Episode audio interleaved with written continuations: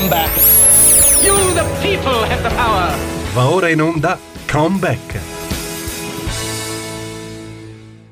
Buongiorno, bentrovati su Comeback, il nostro appuntamento settimanale dedicato alla politica americana. Una buona giornata da Stefano eh, Graziosi. Come avrete sicuramente visto, il contesto internazionale eh, si sta facendo sempre più eh, teso, proprio perché sempre più tese stanno diventando le eh, relazioni tra gli Stati Uniti e la Russia. Non è la prima volta che ce ne occupiamo, abbiamo visto che eh, con l'ascesa eh, alla Casa Bianca di Joe Biden queste relazioni si erano ehm, eh, fortemente incrinate rispetto ai quattro anni dell'era di Donald Trump, per quanto anche allora non è che eh, i rapporti fossero totalmente idilliaci, ma eh, sicuramente meno tesi di eh, adesso. E la scorsa eh, settimana, in particolar modo, è eh, tornato a riesplodere il dossier eh, ucraino, un dossier che attenzione non si è mai effettivamente estremamente sopito in questi mesi e in questi anni, eh, ma insomma adesso eh, la tensione in Ucraina eh, ricomincia, è ricominciata a salire in mezzo alle accuse, alle accuse reciproche. Da una parte gli Stati Uniti eh, puntano il dito contro il Cremlino, eh, accusandolo appunto di favorire un ammasso, un ammasso di truppe eh, nella regione e dall'altra parte invece eh, il Cremlino stesso ribatte che l'atteggiamento aggressivo è quello di Washington che starebbe in qualche modo fomentando fomentando Kiev. Quindi eh, una, una, serie di eh, accuse eh, incrociate eh, che stanno appunto, dicevo, riportando l'attenzione alle stelle su questo, eh, su questo dossier. Ricordiamoci che tutto nasce nel 2014 eh, con la crisi ucraina, una crisi che portò, ricorderete, all'allontanamento geopolitico politico di Mosca dall'Occidente, quindi da Washington ma anche da Bruxelles ed è da lì che tra l'altro è iniziato un progressivo avvicinamento tra uh, Mosca e, e, la Cina, Mosca e Pechino, um, un avvicinamento che è tuttora in corso, le due potenze sono eh, diciamo così eh, legate strettamente sotto vari punti di vista per quanto come spesso tendo a sottolineare in questa trasmissione eh, la loro convergenza non sia poi così granitica perché ci sono insomma vari aspetti, vari dossier, vari fronti in cui in realtà eh, insomma, non, i rapporti tra Russia e Cina non sono poi così eh, idilliaci come spesso, eh, come spesso si crede. Ehm, questo dicevo è il contesto eh, generale. Ricorderete anche che il dossier ucraino era eh, tornato eh, al centro della scena un paio d'anni fa circa in occasione delle elezioni presidenziali che si tennero per l'appunto in Ucraina, eh, elezioni che videro fronteggiarsi in ultima istanza da una parte il presidente uscente poi sconfitto Petro Poroshenko e dall'altra eh, l'ex attore, anzi l'attore comico eh, Volodymyr Zelensky. Zelensky era il candidato, eh, come dire, anti-establishment, il candidato eh, populista, ehm, all'epoca eh, si sprecarono i paragoni soprattutto con, con Beppe Grillo proprio per questo comune eh, background professionale professionale, perché appunto, ripeto, Zelensky anche è, è, è, un ex, è, un ex, attore, ma adesso al di là di poi quelli che, di quelli che furono le, i contenuti della campagna elettorale a livello interno in Ucraina, soprattutto sul tema spinoso della corruzione, era il fronte geopolitico quello ad interessare di più. Perché? Perché eh, ovviamente nessuno dei due candidati eh, si definiva filorusso però c'erano delle forti differenze perché? Perché Poroshenko indubbiamente incarnava l'anima più critica nei confronti eh, di Mosca, laddove Zelensky insomma interveniva poco sulla questione, era più ambiguo e quindi di fatto, di fatto era considerato il candidato, appunto ripeto, non necessariamente filorusso, però insomma, meno ostile, meno battagliero, ecco, su questa questione.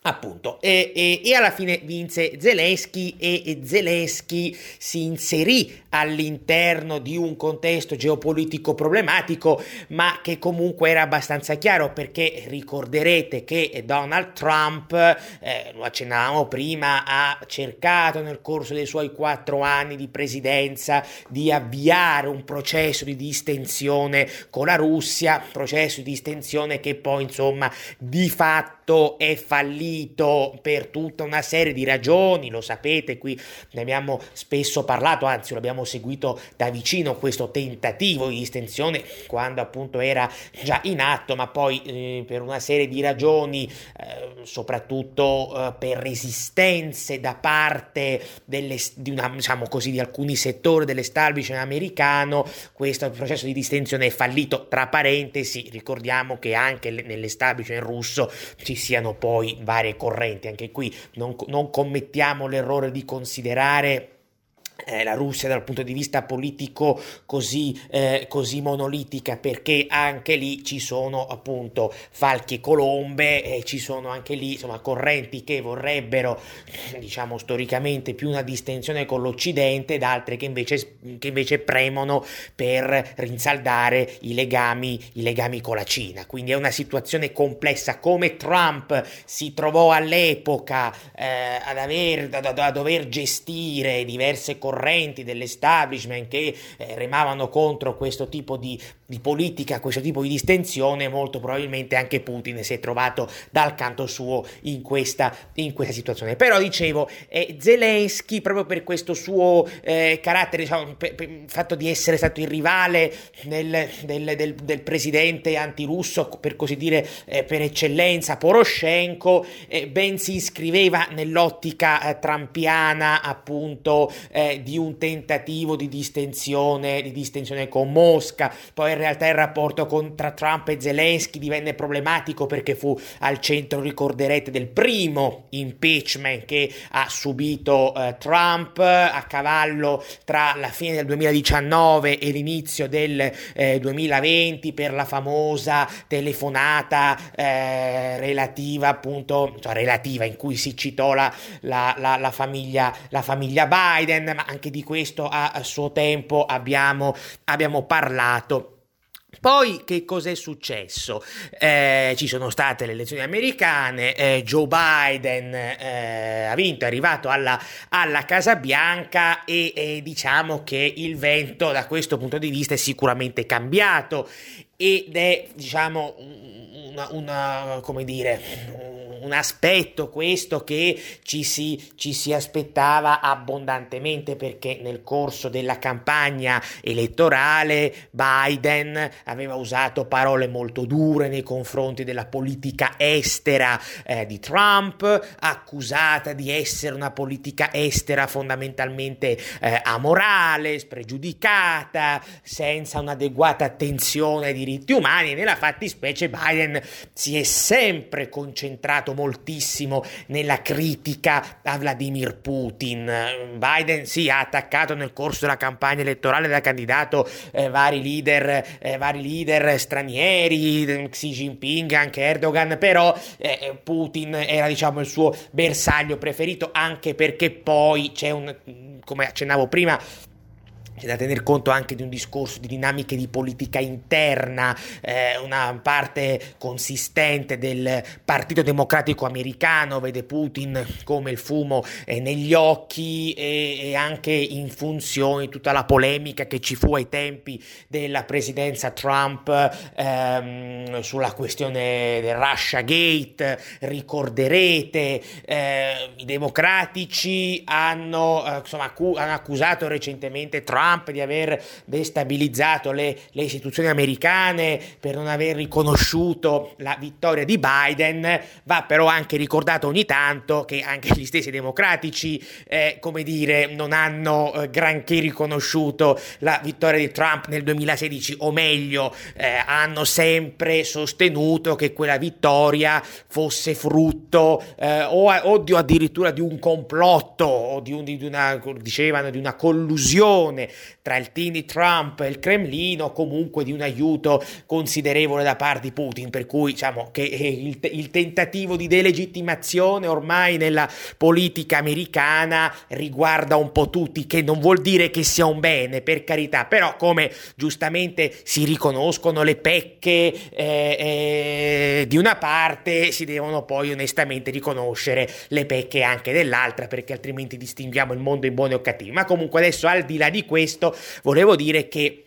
si, si, si, era capito benissimo che Biden avrebbe assunto una, una postura molto più severa nei confronti della, della Russia, eh, eh, una postura severa che quindi stiamo vedendo adesso eh, in atto da ormai eh, quasi, quasi tre mesi. Del resto dobbiamo anche ricordare che i fronti di attrito, i fronti di tensione tra Washington e Mosca siano eh, molteplici. Non c'è solo l'Ucraina, forse l'Ucraina rappresenta, se vogliamo, il dossier principale sotto tanti aspetti, però non c'è solo l'Ucraina, ne abbiamo parlato anche nelle scorse, nelle scorse settimane. Un altro punto che comunque è collegato all'Ucraina, perché si tratta di fronti differenti, ma col, tra, tra loro correlati, è per esempio il gasdotto Nord Stream 2 gasdotto molto controverso che gli americani vogliono in tutti i modi, ehm, eh, come dire, insomma cercare di, di, la cui realizzazione vogliono cercare di scongiurare. Questa tensione è un tema che precede Biden perché anche eh, parte consistente dell'amministrazione Trump era fermamente contraria al Nord Stream 2 quindi anche qui dobbiamo sempre tenere presente che un conto sono poi i presidenti le amministrazioni che si succedono eh, di vario colore politico politico, un conto poi è la linea, tra virgolette, dell'apparato che non è così semplice in alcuni casi poi modificare, cioè dobbiamo anche stare attenti nel dire che,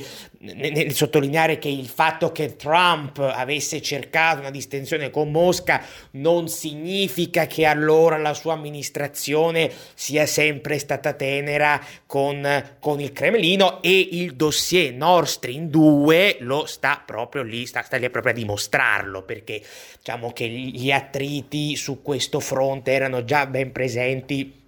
ai tempi eh, appunto della, della precedente eh, amministrazione. Il tema del nostro in due è un tema geopolitico ed energetico. A livello generale l'amministrazione Biden ne fa principalmente un tema di diritti umani e quindi eh, diciamo che fa leva sul caso dell'attivista, dell'attivista Alexei eh, Navalny, attualmente eh, incarcerato e quindi un modo diciamo, anche per cercare di di, eh, come dire, spingere da parte di Washington la Germania a rinunciare a questo, a questo progetto, però poi al di là del tema dei diritti umani c'è un tema, ribadisco, geopolitico ed energetico eh, molto, molto, molto profondo. Geopoliticamente si teme infatti che attraverso il Nord Stream 2 eh, la Russia eh, in qualche modo rafforzi la propria influenza geopolitica politica eh, sull'Europa, in particolare sulla, sulla Germania. E poi c'è anche un tema di approvvigionamento energetico, quindi di, di, duello, di scontro tra quello che è il gas russo e quello che è il gas americano. Quindi capite che è una situazione molto complicata, però da un punto di vista eminentemente geopolitico Washington non vede di buon occhio il fatto che il cancelliere tedesco Angela Merkel stia perseguendo e certo non da oggi, quindi non è una cosa degli ultimi delle ultime ultime settimane, degli ultimi mesi, ma insomma affonda le sue radici in un passato ben più lontano, beh, stia perseguendo la Merkel, dicevo, una sorta di Ostpolitik nei confronti di Mosca, una Ostpolitik che di fatto poi eh, eh, anche questa si nutre di vari fronti. Nord Stream 2 è soltanto uno di questi fronti, poi abbiamo anche quello vaccinale, perché insomma eh, la Merkel, lo sapete, non ha mostrato in questi mesi una ostilità nei confronti del vaccino russo Sputnik, anzi insomma si è mostrata piuttosto piuttosto aperturista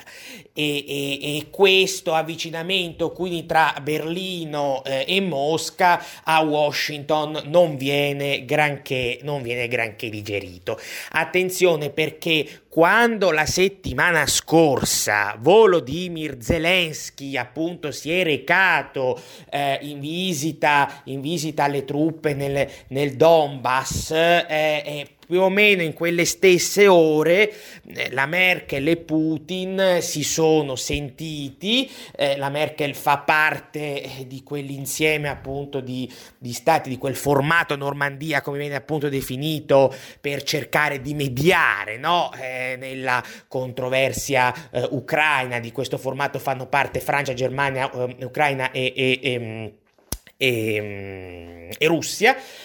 si è sentito con Putin e ha cercato appunto di invitarlo ad una sorta di de-escalation. Putin però ha risposto picche dicendo non è colpa mia, è l'Occidente che fomenta la situazione, quello che vi dicevo prima, la posizione della Russia. Ehm, la Merkel qui da questo punto di vista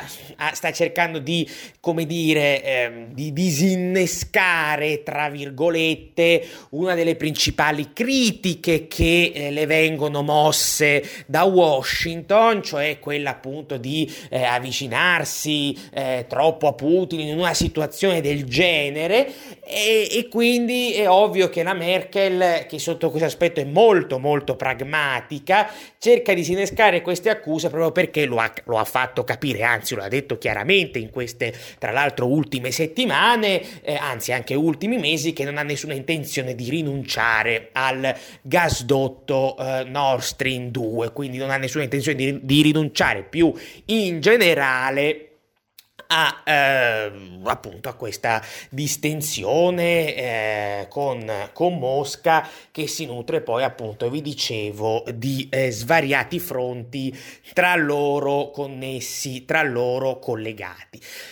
Biden eh, che eh, insomma ha eh, combinato la settimana scorsa alcune eh, sanzioni nei confronti della Russia, sanzioni legate ad accuse di eh, soprattutto connesse diciamo a alle um, influenze di natura elettorale, ha espulso tra l'altro dieci eh, diplomatici russi accusati di lavorare per l'intelligence di Mosca. Biden ha comunque chiesto un incontro eh, bilaterale con Putin. Il Cremlino in questo momento è piuttosto freddo e sempre la settimana scorsa in ritorsione ha ha diciamo, applicato delle contromisure e non è chiarissimo poi se questo incontro avverrà, più che se avverrà però fondamentalmente quando avverrà. Eh, ripeto, fino alla fine della settimana scorsa eh, Dmitry Peskov che è il, Peskov, che è il mm, il, scusatemi, il portavoce del Cremlino aveva insomma, detto, lasciato intendere che questo eventuale incontro tra i due leader non sarebbe stato eh, probabilmente imminente anche perché insomma la ruggine è molta eh, soprattutto da, da, do, dopo che il mese scorso Biden aveva appunto definito Putin un assassino innescando una mezza crisi diplomatica con il richiamo, il richiamo della, dell'ambasciatore eh, Stati Uniti. Ah, scusatemi, all'epoca ci fu il richiamo da parte di Mosca dell'ambasciatore russo dagli Stati Uniti, mentre dopo che sono state combinate la scorsa settimana le sanzioni americane alla Russia, eh, il ministro degli esteri russo ha convocato invece l'ambasciatore americano in Russia. Quindi, insomma, la situazione di turbolenza diplomatica tra le due potenze è abbastanza, diciamo, eh, elevata e indubbiamente il fatto che eh, il dossier ucraino stia, ripeto, tra virgolette, riesplodendo in questi giorni non farà che aumentare eh, la eh, tensione eh, tra le due capitali, quindi tra Washington e Washington e Mosca. Anche se poi, se poi, e questo poi vedremo come si evolverà la situazione nei prossimi mesi, eh, è vero che i fronti di scontro sono numerosi, eh, però, però, però, tra le due potenze ci sono anche alcuni spazi, come posso dire, di potenziale collaborazione rispetto a cui, rispetto a cui bisogna stare molto attenti perché potrebbero, potrebbero cambiare o comunque, non dico cambiare magari totalmente la situazione, però diciamo potrebbero nel, in un futuro più o meno prossimo almeno parzialmente eh, smorzare questi toni così eh, accesi. Cercheremo magari di vederlo più nel dettaglio nella seconda parte della trasmissione, farei quindi una brevissima pausa. Buongiorno, ben trovati su Comeback, il nostro appuntamento settimanale dedicato alla politica americana. Una buona giornata da Stefano Graziosi. Quest'oggi ci stiamo occupando nuovamente delle tensioni crescenti tra Stati Uniti e Russia Russia, eh, tensioni che eh, insomma diciamo appunto eh, tra l'altro non sono nuove ma che eh, in particolare la settimana scorsa sono tornate eh, a crescere ehm, fondamentalmente a causa del riesplodere tra virgolette del dossier eh, dell'Ucraina. Ehm, abbiamo cercato di capire appunto partendo anche dalle dinamiche interne della politica, della politica ucraina, eh, come questo dossier si sia venuto ad inserire all'interno del, eh, dello scontro politico e diplomatico tra eh, Mosca e Washington, eh, indubbiamente uno scontro che si è inasprito dopo l'arrivo di Biden alla Casa Bianca, ma che, attenzione, non è che fosse del tutto assente degli anni di Trump. Abbiamo cercato infatti di vedere come sì, il tentativo di distensione verso la Russia portato avanti da Trump non corrispondesse poi poi ad una, come dire, ad un atteggiamento eh, improntato all'irenismo. Ecco, abbiamo fatto il caso in particolare del dossier Nord Stream 2, che è uno sicuramente dei più divisivi tra Washington e Mosca. Abbiamo appunto ricordato che l'attuale linea dura di Biden su un tema come il Nord Stream 2 in realtà era già stata aperta, avviata dall'amministrazione Trump negli scorsi, eh, negli scorsi anni, in particolare particolare poi nell'ultima parte, eh, ricorderete, nella seconda parte più o meno appunto del, del, 2000, del 2020. Ehm, diciamo eh, ci sono poi ovviamente delle incognite in tutto questo, eh, non soltanto a livello di eh, singoli dossier, di singoli temi, ma anche eh, a livello di eh, comportamento eh, da parte di alcuni stati e in particolare sotto questo aspetto sarebbe, sarà interessante monitorare in maniera molto attenta il comportamento della Turchia. La Turchia eh, ha una politica estera, eh, come dire, piuttosto articolata, notoriamente abbastanza eh, spregiudicata, ma ecco, diciamo, la Turchia è interessante da monitorare perché eh, sta cercando di inserirsi in modo abbastanza scaltro all'interno delle relazioni tra Washington e Mosca proprio sul dossier ucraino. Eh, appena pochi giorni fa eh, Zelensky, il presidente ucraino Zelensky si è recato infatti a Istanbul, ha incontrato Erdogan, il presidente turco Erdogan,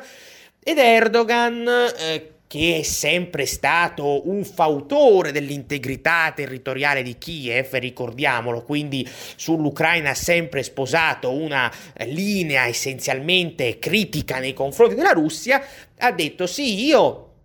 eh, continuo a sostenere l'integrità territoriale dell'Ucraina, eh, il mio appoggio a Zelensky, eccetera, però ecco mi ritaglio, vorrei ritagliarmi quasi, adesso sto parafrasando, però il concetto era questo, eh, una sorta di ruolo di mediatore, un ruolo di mediazione tra eh, appunto tra Kiev e quindi Washington da una parte e Mosca dall'altra. Ricordiamoci che soprattutto negli ultimi anni, a partire più o meno dal 2016-2017, la Turchia Uh, abbia uh, portato avanti appunto una politica estera uh, che è difficile da incasellare all'interno del, di, di, schieramenti ideologici eh, definiti. La politica estera di Erdogan viene solitamente, e anche con qualche ragione aggiungiamo, definita come neo-ottomana, no? nella sua, nella su, nel, nel suo continuo tentativo di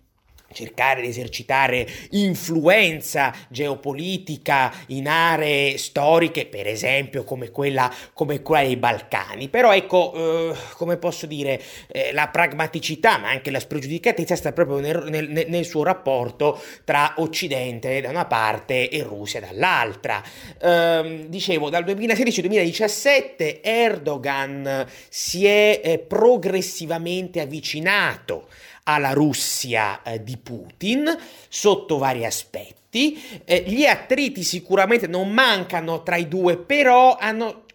quantomeno cercato di riuscire a trovare delle forme di collaborazione anche laddove i loro interessi erano in rotta di collisione. Pensate alla Siria, pensate, a, al, um,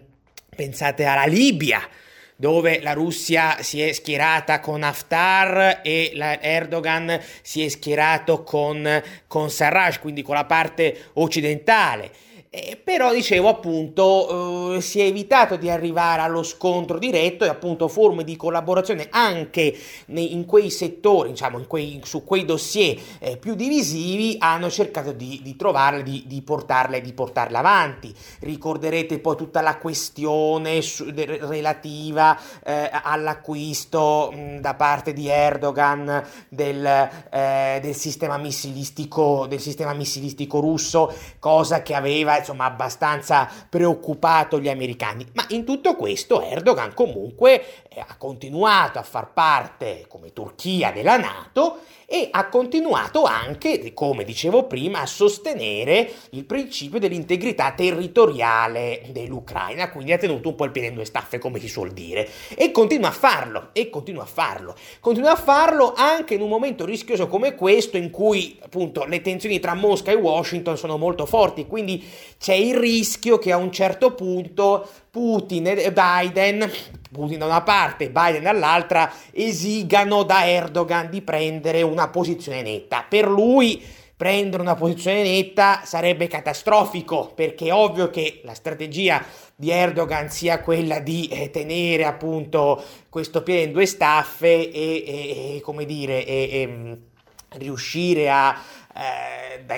da, entrambe le parti ad acquisire quanto per lui c'è di, c'è di positivo. E il, il, fatto che si stia cercando di ritagliare questo ruolo di mediatore sulla crisi ucraina ci fa capire che Erdogan voglia in realtà continuare a portare avanti questa eh, strategia, per così dire, del pendolo, proprio perché eh, una rottura drastica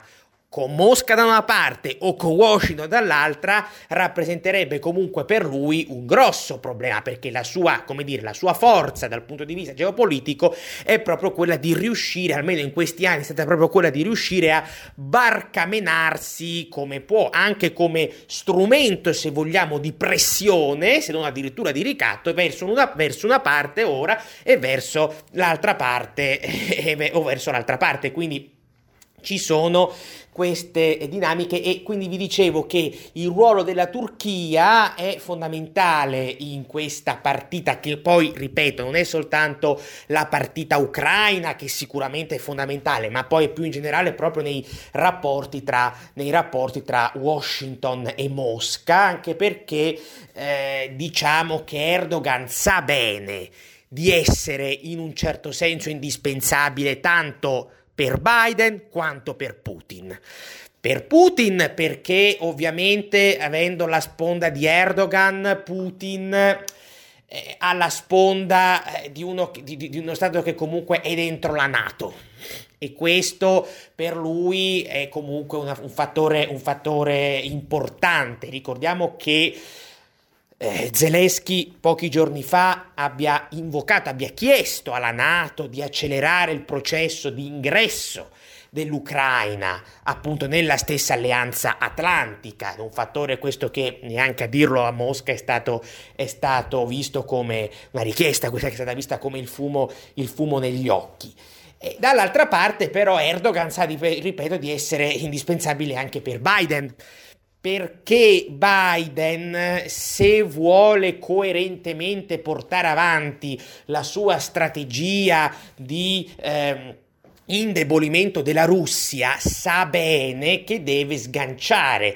il più possibile Ankara da Mosca. Deve quindi cercare di rendere reversibile quel progressivo avvicinamento che si è creato tra le due, ripeto, a partire dal 2016-2017. Quindi eh, Erdogan sotto questo aspetto eh, deve riuscire, vuole riuscire a barcamenarsi eh, il più possibile e bisogna capire se sarà eh, poi in grado di farlo. Quindi questo è uno dei primi, una delle prime incognite, l'atteggiamento per l'appunto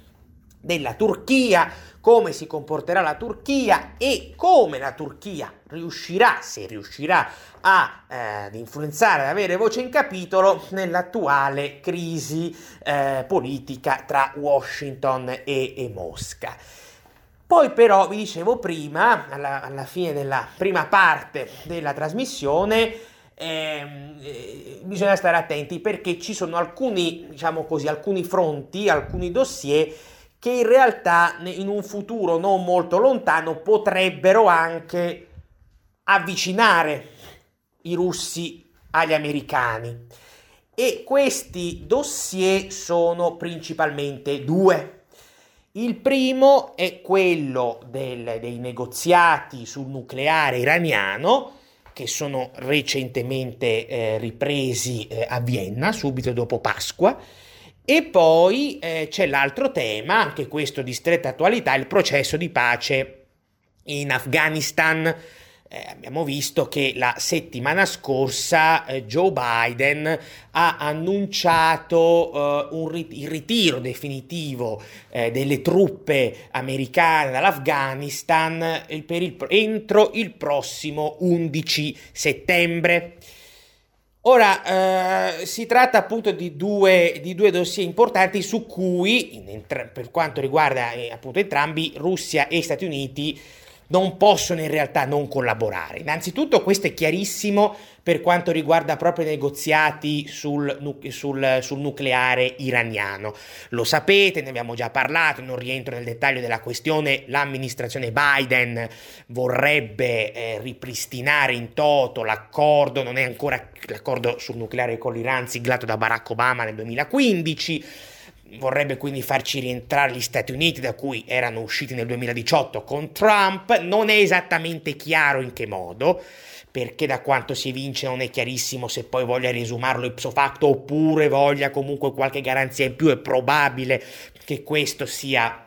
l'obiettivo. L'Iran dal canto suo ha detto io non, non, ci penso neanche se prima le sanzioni americane non vengono, non vengono eh, rimosse, ma comunque al di là poi di queste questioni che sono tecniche ma sicuramente anche sostanziali, ehm, all'epoca, nel 2015, quando venne siglato quell'accordo, il ruolo della Russia fu abbastanza, fu abbastanza centrale e non sarà un caso che in un recente viaggio in India compiuto dal eh, ministro degli esteri eh, Sergei Lavrov, ministro degli esteri, esteri russo Sergei Lavrov, ci sia stato un incontro per quanto breve con l'attuale inviato speciale per il clima degli Stati Uniti John Kerry. Uh, questo incontro, ripeto, che è stato molto breve, ma c'è stato, è stato definito dalla stampa, eh, più che dalla stampa, mm, diciamo da, da, dagli uffici stampa come, come, casuale, in realtà non ci crede nessuno. E molti dicono che i due abbiano proprio discusso del nucleare iraniano, perché ricordiamoci che loro due collaborarono abbastanza strettamente nel 2015 in occasione della firma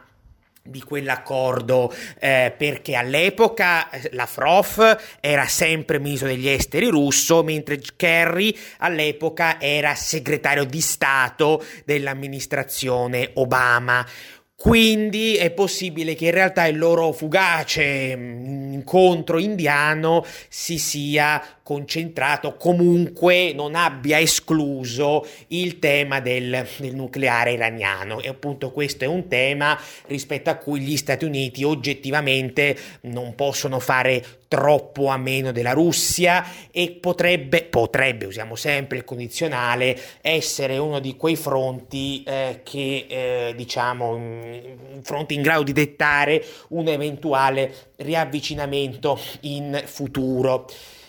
Poi c'è il tema del processo di pace in Afghanistan, questo è un tema molto spinoso, ehm, la Russia eh, ha rilanciato soprattutto nelle scorse settimane eh, il proprio ruolo diciamo di, eh, di, mediatrice tra le varie parti in conflitto, c'è stato anche una, un, un, incontro in tal senso eh, che la Russia ha ospitato lo scorso marzo e quindi non è, non è improbabile che anche su questo fronte fronte eh, Stati Uniti e Russia possano eh, tornare a, già lo starebbero facendo in realtà, ma tornare anche a collaborare in maniera più, eh, più fattiva. Ecco, questi sono i due, i due dossier principali su cui è possibile che le due parti possano iniziare a tornare ad avvicinarsi. Si cita poi anche un terzo dossier, quello del trattato New Start, sicuramente un dossier importante, ma che sinceramente in questa fase almeno forse, forse, poi non lo so, può essere meno urgente, può essere considerato meno urgente degli altri, eh, degli altri, degli altri due.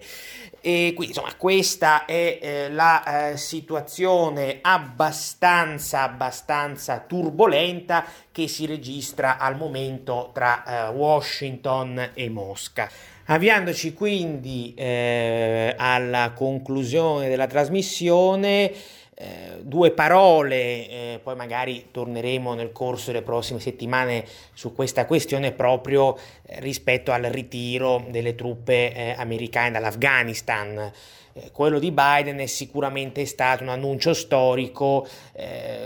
anche poi ovviamente per la data scelta che ha un suo significato simbolico evidente, l'11, l'11 settembre, eh, tra l'altro al ventesimo anno di guerra in Afghanistan,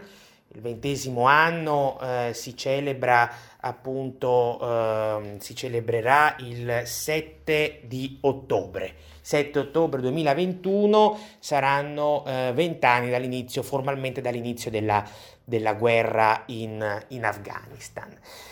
Biden, vi dicevo, eh, la settimana scorsa ha annunciato eh, il ritiro entro eh, il prossimo 11 settembre, una decisione che quindi posticipa la data del ritiro definitivo che era stata negoziata nell'accordo tra l'amministrazione Trump e i talebani di febbraio 2020. Quell'accordo infatti ehm, sosteneva, insomma, implicava che il ritiro definitivo da parte americana dovesse verificarsi entro il primo maggio di quest'anno. Biden ha quindi posticipato di qualche mese, il problema è capire poi se ci sia effettivamente una, una strategia. Ehm, perché insomma qualche dubbio oggettivamente viene. Ricordiamo che questa amministrazione, che ormai si è insediata da circa tre mesi, al suo interno ha spesso eh, avuto eh, diciamo così, un forte dibattito sul tema dell'Afghanistan. Non è un'amministrazione troppo compatta, come non è compatta l'intera politica americana su questo fronte, quindi è un tema, diciamo, anche trasversale all'appartenenza democratica o repubblicana. Da una parte ci sono quelli che dicono bisogna restare Bisogna restare anche con contingenti ridotti, attualmente ricordiamo sono circa 2500 soldati eh, presenti, americani presenti sul, sul territorio, bisogna restare, dicono perché ne va della stabilità del paese innanzitutto, ma poi bisogna anche evitare che l'Afghanistan torni ad essere un ricettacolo sostanzialmente di, di terroristi. Dall'altra parte c'è invece chi dice no, andiamocene. Andiamocene perché l'Afghanistan comunque è diventato l'archetipo negli Stati Uniti di quelle cosiddette guerre senza fine in cui gli Stati Uniti stessi sono rimasti invischiati nel corso della loro storia recente, tra l'altro, e non solo recente, tra l'altro ricordo che l'Afghanistan è la guerra più lunga in assoluto in cui Washington è rimasta, eh, diciamo così, coinvolta nel corso della sua storia, superato appunto anche il Vietnam, le cifre sono impietose sia per numero di soldati americani morti, sono circa 2004-2005, tra 2004 e 2005, poi anche in termini di costi, il New York Times recentemente ha fatto delle stime, secondo il New York Times in questi vent'anni in tutto gli Stati Uniti avrebbero investito circa, se non addirittura oltre i 2 miliardi di, eh, di dollari. E attenzione, questo questo, uh, questo, ritiro, il fatto che venga, il ritiro viene richiesto, il ritiro immediato comunque celere, viene richiesto soprattutto dai settori più a sinistra del Partito Democratico, che in questo sono pienamente convergenti con quella che fu la linea di Donald Trump, che ricordiamocelo nel 2016 fece proprio campagna elettorale, tra le altre cose, sul tema delle cosiddette guerre senza fine, tant'è che alcune anche associazioni della sinistra americana eh, hanno criticato Biden per aver posticipato la data, hanno detto no, dobbiamo tenere la tabella di marcia di Trump. Quindi Biden è probabile che stia cercando di trovare un po', se così possiamo dire, una quadra tra queste posizioni e che abbia preso un po' più di tempo per riuscire a trovarla. Quindi c'è un tema ovviamente credo di politica interna e poi c'è anche un tema di politica internazionale. Probabile che eh, questi mesi in più possano essere utilizzati proprio per cercare di, eh, di intavolare seriamente un processo di pace per l'Afghanistan eh, rispetto a cui però oltre al ruolo statunitense giocheranno un ruolo prevedibilmente anche altre potenze come ad esempio la Russia ma la stessa, la stessa India che pure ha diversi eh, insomma, legami piuttosto forti con, con, l'Afghanistan. Quindi vedremo quello che succederà. La grossa incognita, come riportava qualche giorno fa il Washington Post, sarà il comportamento dei talebani, perché i talebani hanno già detto, hanno già annunciato che dopo la deadline prevista dall'accordo, eh, diciamo, de- dall'accordo di Trump, dell'amministrazione Trump del febbraio 2020, cioè il primo maggio di quest'anno, eh, loro riprenderanno ad attaccare anche eh, le, truppe, le truppe americane. e quindi c'è un, c'è un discorso sicuramente di, di pericolo per, per, le truppe americane sul territorio e poi più in generale anche di eventuale eh, risposta americana se questo dovesse accadere. Quindi insomma è una situazione piuttosto aggrovigliata, ma come del resto dicevamo già pare eh, nelle nostre puntate di fine gennaio, inizio febbraio, ecco l'Afghanistan mm, rappresenta e rappresenterà, temo che continuerà a rappresentare eh, la, una delle principali spine, del, spine nel fianco per la Casa Bianca, proprio per le ricadute che questa questione ha in politica interna. È un discorso sì legato al tema del ritiro delle truppe, ma più in generale appunto al tema di un processo di pace che insomma, insomma,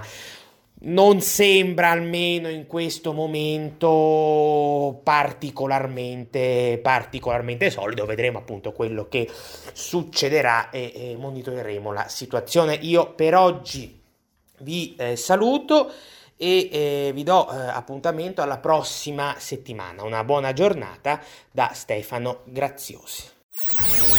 Come back. Come back. in the name of democracy, fight for a new world. Avete ascoltato Come Back.